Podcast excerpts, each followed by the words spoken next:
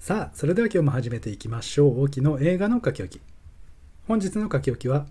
ウィル・メリック、ニック・ジョンソン監督作、サーチ2です。まずあらすじですね。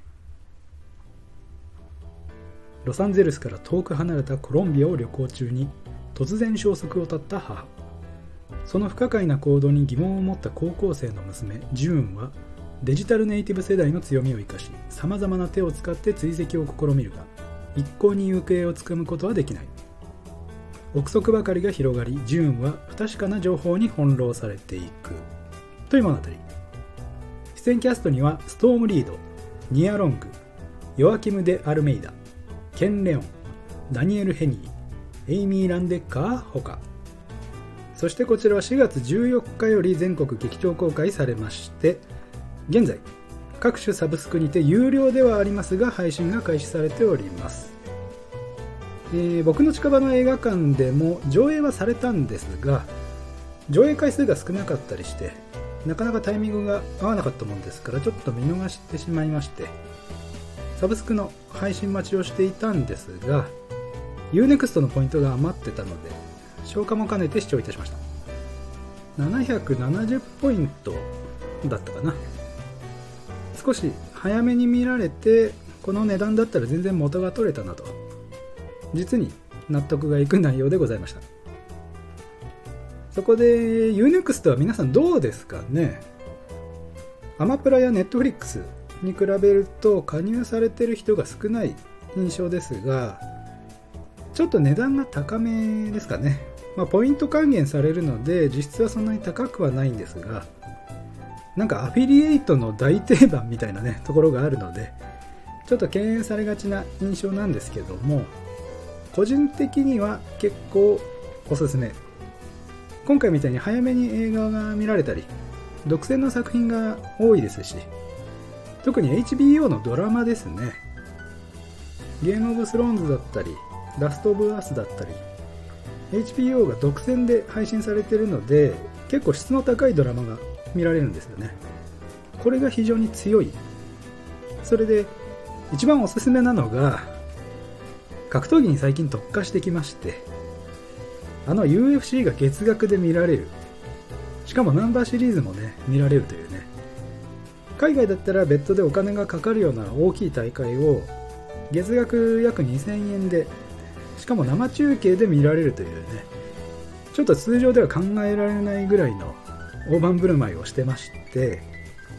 興味のある方はぜひ UNEXT にね加入していただいて一緒に格闘技の沼にはまっていただきたい。なんか思いっきり宣伝みたいになっちゃいましたけど あの U-NEXT の回し物では決してありませんので AdSense クリックの方をよろしくお願いいたします。という冗談と尺稼ぎはこれぐらいにしておきまして肝心のサーチ2の感想でございますけどもまあ面白かったですね。まずサーチシリーズの軽いおさらいをしておきますとパソコン上の画面のみで物語が進むという今までなかった凄まじく斬新な構成になっておりまして本当に今まで見たこともないような映画であるとともにストーリーの評価も高い一作でした。前作では父親がたった一人で娘を探すというお話でしたけども今作ではねそれもちょっと加味されていましたし今回はその逆。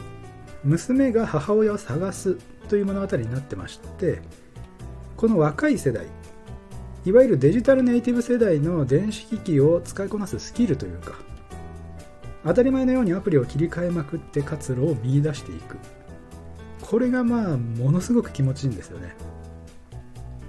ほぼアップル製のデバイスばかりが活躍するんですがもうリンゴ信者大歓喜といった感じでして本来の Stickies の使い方ってこれなんだと感心するばかりでした。本当にあれぐらいねいろんなアプリを使いこなせるようにならないとダメですね。それで Windows だとちょっとこのビジュアルにはならない。やっぱりデザイン性としては Apple に軍配が上がるっていうのは窓信者も認めるところではあると思うのですが、まあ映画の根本的な構造ですね。モニター内のみで物語が進むという重大すぎる前提として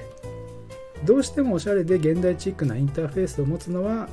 まあ Apple なのかなと。もちろん Windows のいいところもたくさんあるんですが今回はねそれはちょっと置いておくとしてその OS 間でのちょっとしたズレとかもねちょっとネタになってたりとかしてやり取りした相手が FaceTime 使えなくて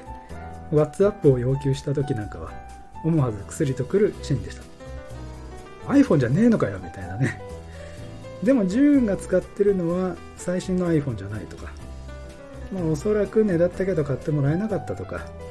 まあ、指紋認証に強いこだわりがあるとかね。そういった隠れた裏設定があるのかもしれませんしそういう細かいところまで気が配られていそうな一作でした。その細かいところという部分から掘り下げていきますと物語がねもう伏線の回収が本当に見事でしたね。さすがにネタバレは避けますけども拡大してできたモアレやジャギを巧妙に生かして画面内に違和感を作り出して必ずそこに目が行くように導いたりですね。またその粗い画質が妙にリアリティを生んでいたりとにかくものすごく計算され尽くしたような構成になってました。どんでん返しのどんでん返しみたいな。うわーそういうことかの連続なんですよ。見終わってものすごく爽快ででも難解ではない。非常に分かりやすくて通り抜けやすい。まあデジタルに疎い年配の方は何が起こってるのか分からないかもしれないですがちょっとでもパソコン触れるような人なら誰でも楽しめる。そういう作品になっておりました。前作では監督と脚本を務めたアニーシュ・ジャガンディが今回は原案制作に回って前作の編集を担当したウィル・メリックとニック・ジョンソンが今回では共同監督を務めたと。この辺の入れ替わりによる化学反応が今作はうまく働いたんじゃないかなと思いますね。シナリオの計算高さやスピード感っていうのが前作よりも上がっていたように感じましたし今のデジタル感っていうのも反映させることに成功していたように思いました。